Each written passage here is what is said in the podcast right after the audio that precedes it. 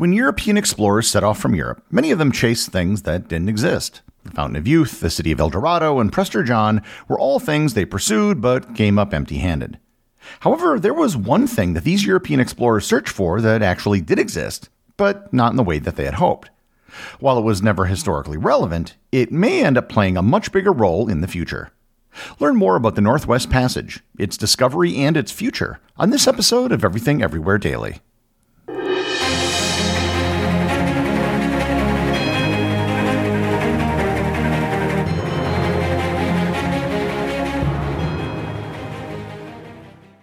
This episode is sponsored by Heaven Hill Bottled and Bond Bourbon. I recently had the chance to try Heaven Hill Bottled and Bond, and I can attest to its exceptional aromas with hints of caramel and vanilla intertwining with its oakiness, which provide a well rounded flavor profile. Taking a sip is akin to experiencing a piece of bourbon history firsthand. Heaven Hill Distillery may be America's most quintessential bourbon distillery, Established in 1935 after the end of Prohibition, the distillery was established by the Shapira family and has remained a family owned distillery to this day. In 1897, Congress passed the Bottled in Bond Act, which set forth strict rules for any bourbon labeled bottled in bond. Heaven Hill Bottled in Bond bourbon goes beyond the stringent requirements of the law by aging its bourbon for seven years, not four. The end result is a gold medal winning bourbon that truly stands out. Available nationally, look for a bottle at your local store. Heaven Hill Bottled in Bond. Heaven Hill reminds you think wisely, drink wisely. This episode is sponsored by ButcherBox. You've probably heard the old adage that you are what you eat. Nowhere is this more true than with the meats and seafood you consume. That's why ButcherBox sources only the highest quality meats and seafood. All of their beef is grass fed and grass finished. All of their chicken is pasture raised, and all of their seafood is wild caught. And they do this by finding only the best producers who can meet their high quality standards. Make a commitment to eat better this year with the best meat and seafood on the planet delivered directly to your door. ButcherBox is offering my listeners their choice of a weeknight meal essential three pounds of chicken thighs, two pounds of ground beef, or one pound of premium steak tips. For free in every order for a whole year. Plus, you get $20 off your first order. Sign up today at butcherbox.com slash daily and use code daily to choose your free offer and get $20 off. The story of the Northwest Passage actually begins not in the courts of European monarchs, but in the Ottoman Empire. In the 15th century, the Ottomans had established a monopoly on all trade between Europe and Asia. All of the spices, silks, and other goods that went from east to west or vice versa, whether by land or by sea, had to go through the Ottoman Empire. Like any good monopolist, the Ottomans used this control of trade routes to their advantage, and this resulted in goods either increasing in price dramatically or being completely eliminated. As I've said in previous episodes, this Ottoman control of trade routes, unbeknownst to anyone at the time, ended up becoming one of the most important events in world history. The monopoly of trade annoyed the Europeans, who sought a way to get around the Ottoman monopoly. The first attempt to get around it was the most obvious. Portuguese explorers set out to sail around the southern tip of Africa to get to Asia. In 1488, Bartolomeu Dias became the first known person to sail around the Cape of Good Hope in South Africa. He never went all the way around Africa, he just got far enough to realize that the coast was starting to turn north, declared victory, and headed back. With the knowledge that it was possible to sail around Africa, in 1498 Vasco da Gama managed to go all the way, becoming the first person to sail directly from Europe to India. The route around Africa worked, but it was far from ideal. It was a really long trip. Another group of explorers thought that there might be a shortcut. They figured that if they sailed west, they could go around the world and arrive in Asia without taking the long route around Africa. Christopher Columbus, as you're well aware, tried this and wound up running into the massive landmass that we know as the Americas. Despite the fact that the European powers went on to colonize the Americas, it didn't stop the desire to find a sea route to Asia. In 1520, a Spanish expedition led by Ferdinand Magellan managed to find a route through the archipelago at the bottom of South America, which allowed them to sail around the Americas and eventually to Asia. This became the most common route to sail to the Pacific for most European expeditions. However, it too was fraught with difficulty. It was an even longer route than sailing around Africa, and passing through the Strait of Magellan was extremely dangerous. There were people who thought that there might be an even quicker route to Asia. This route would be north of the Americas rather than south. The idea was actually hatched before the idea of sailing around South America. Europe has a coast in the North Atlantic, so if there was a direct route, something in the north would actually be the quickest route. This hypothetical route became known as the Northwest Passage. The first person to try to lead an expedition to find the Northwest Passage was the Venetian navigator sailing under an English flag, John Cabot. He set out to find the Northwest Passage in 1497, just five years after Columbus arrived on the shores of the Americas. Cabot, with a small crew of only 18, managed to make it across the Atlantic and thought that he had made it to Asia. In reality, he probably ended up in Newfoundland. There's actually been a great deal of debate as to where exactly he made land, but it would have been somewhere along the coast from Maine to Labrador. In 1498, Cabot led an even larger expedition with five ships and 200 men.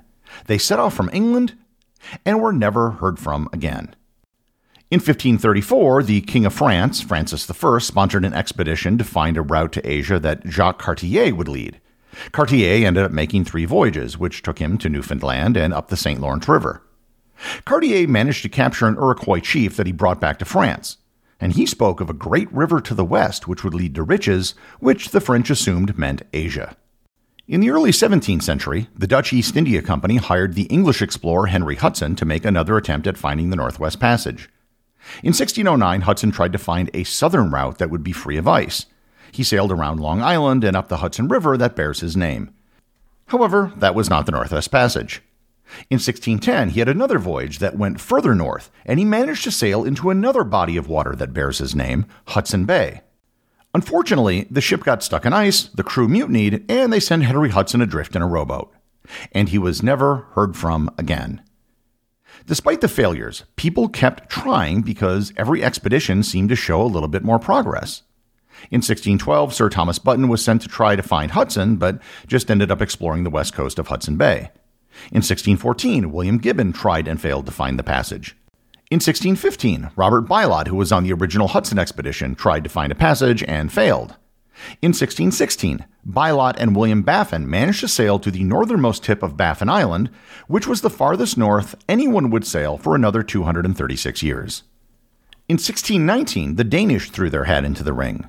Jens Munk sailed into Hudson Bay with 65 men and two ships. They became stuck in the ice like everyone else, and most of his crew died from starvation and scurvy. Munk and only two other crew members managed to survive and sail back. In the late 17th century, the French explorer René Robert Cavelier Sieur de la Salle tried to find the Northwest Passage through the Great Lakes and ended up traveling down the Mississippi River. But he too did not find a route to the Pacific.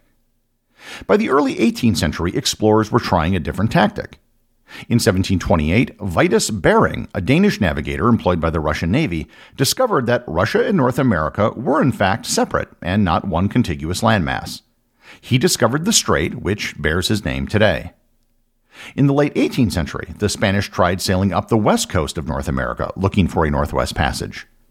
The British had a renewed interest and sent Captain James Cook to what is today Alaska, but he had no luck. It wasn't until 1796, during an expedition led by George Vancouver, that the British finally concluded that there was no such passage that could be found south of the Bering Strait. But this was far from the end of it.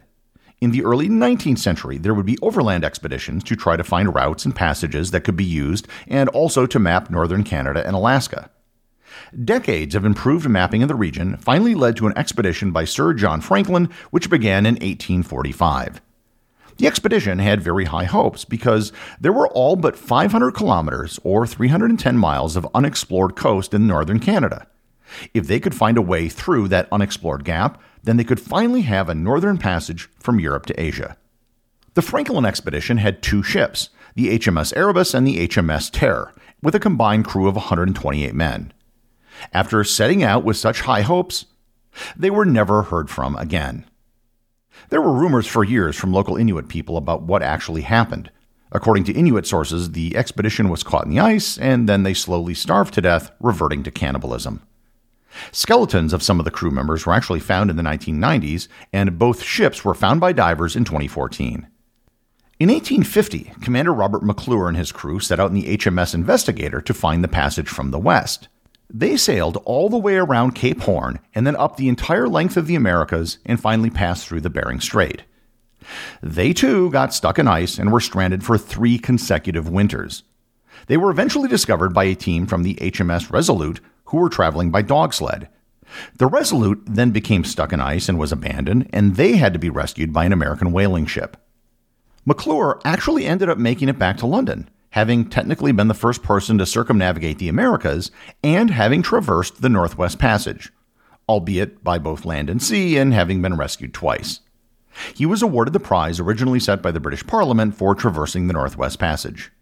The long sought achievement of traveling the Northwest Passage by ship, something which had been attempted for over 400 years, finally took place in the early 20th century. In 1903, Norwegian explorer Roald Amundsen set out with a crew of only six men to sail the passage.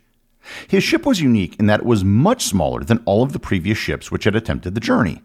This allowed him to get closer to the shore where there would be less ice. It also allowed his crew to hunt and fish for food rather than have to rely on supplies.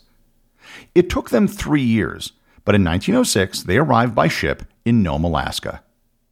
Amundsen proved that there was a way to travel from Europe to Asia by sea via a northern route. However, it was nothing like anyone had hoped. Even though the route was shorter, the ice and Arctic conditions made the trip take far longer than any other option. It wasn't economically viable. However, there were still attempts. The first person to sail the Northwest Passage in a single season was the Canadian Royal Mounted Police officer Henry Larsen, who did it in just 86 days in 1944. He sailed from Halifax to Vancouver. In the 1950s, more powerful and larger ships began to make the journey, usually for scientific purposes, mapping the depth of many of the channels. In 1969, a specially built oil tanker made the trip as a test, but the route was still deemed to be economically unviable, and the Alaska Pipeline was built instead. More and more ships were able to sail the Northwest Passage for a host of reasons. The first was that ships were now faster. They could easily make the entire voyage during the brief window in the summer when the ice was out. Navigation improved.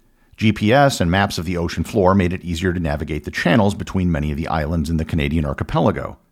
Up to date satellite imagery allowed ships to see where ice was so they could just sail around it. And finally, there was just less ice. Sea ice in the Arctic had lessened over the last several decades, meaning that the season for sailing the Northwest Passage increased. This has led to more shipping companies to consider using the Northwest Passage as a legitimate route for sending things between Europe and Asia. In 2010, a Japanese company proposed laying a fiber optic cable between Tokyo and London via the Northwest Passage. In 2013, a specially designed freighter named the Nordic Orion sailed the passage. And in 2016, a full blown cruise ship, the Crystal Serenity, managed to sail the Northwest Passage with passengers. One of the biggest problems in the future use of the passage is going to be legal. Canada considers all of the Northwest Passage to be their territorial waters. However, there are special exceptions in international law addressing such shipping straits as the Bosphorus and the Straits of Malacca, where international sea traffic is allowed, even though it would otherwise be in the territorial waters of a country. Other countries, like the United States, believe that the Northwest Passage should be covered by such treaties which cover other international shipping routes. As of the time of this recording, the issue remains unresolved. The Northwest Passage was an almost legendary route for over 400 years. When it was finally proven that it could be sailed, it was shown to have almost no practical value. However, now in the 21st century, this once useless route between Europe and Asia may have finally had its day and it only took 500 years. The executive producer of Everything Everywhere Daily is Charles Daniel. The associate producers are Peter Bennett and Cameron Kieffer. Today's review comes from listener Little Guy 473632 over on Apple Podcasts in the United States. They write, Hi Gary, I'm a huge fan of the Rich and Enlightening podcast, but I'm only 10 years old and not in the Completionist Club yet. But I would like to say that you're doing a great job, and I hope you keep on making entertaining and fun podcasts. Well, thanks, little guy. Just stick with it, and you will be in the Completionist Club before you know it. And when you're done, you are going to be way ahead of all the other kids in your class. Remember, if you leave a review or send me a boostagram, you too can have it right on the show.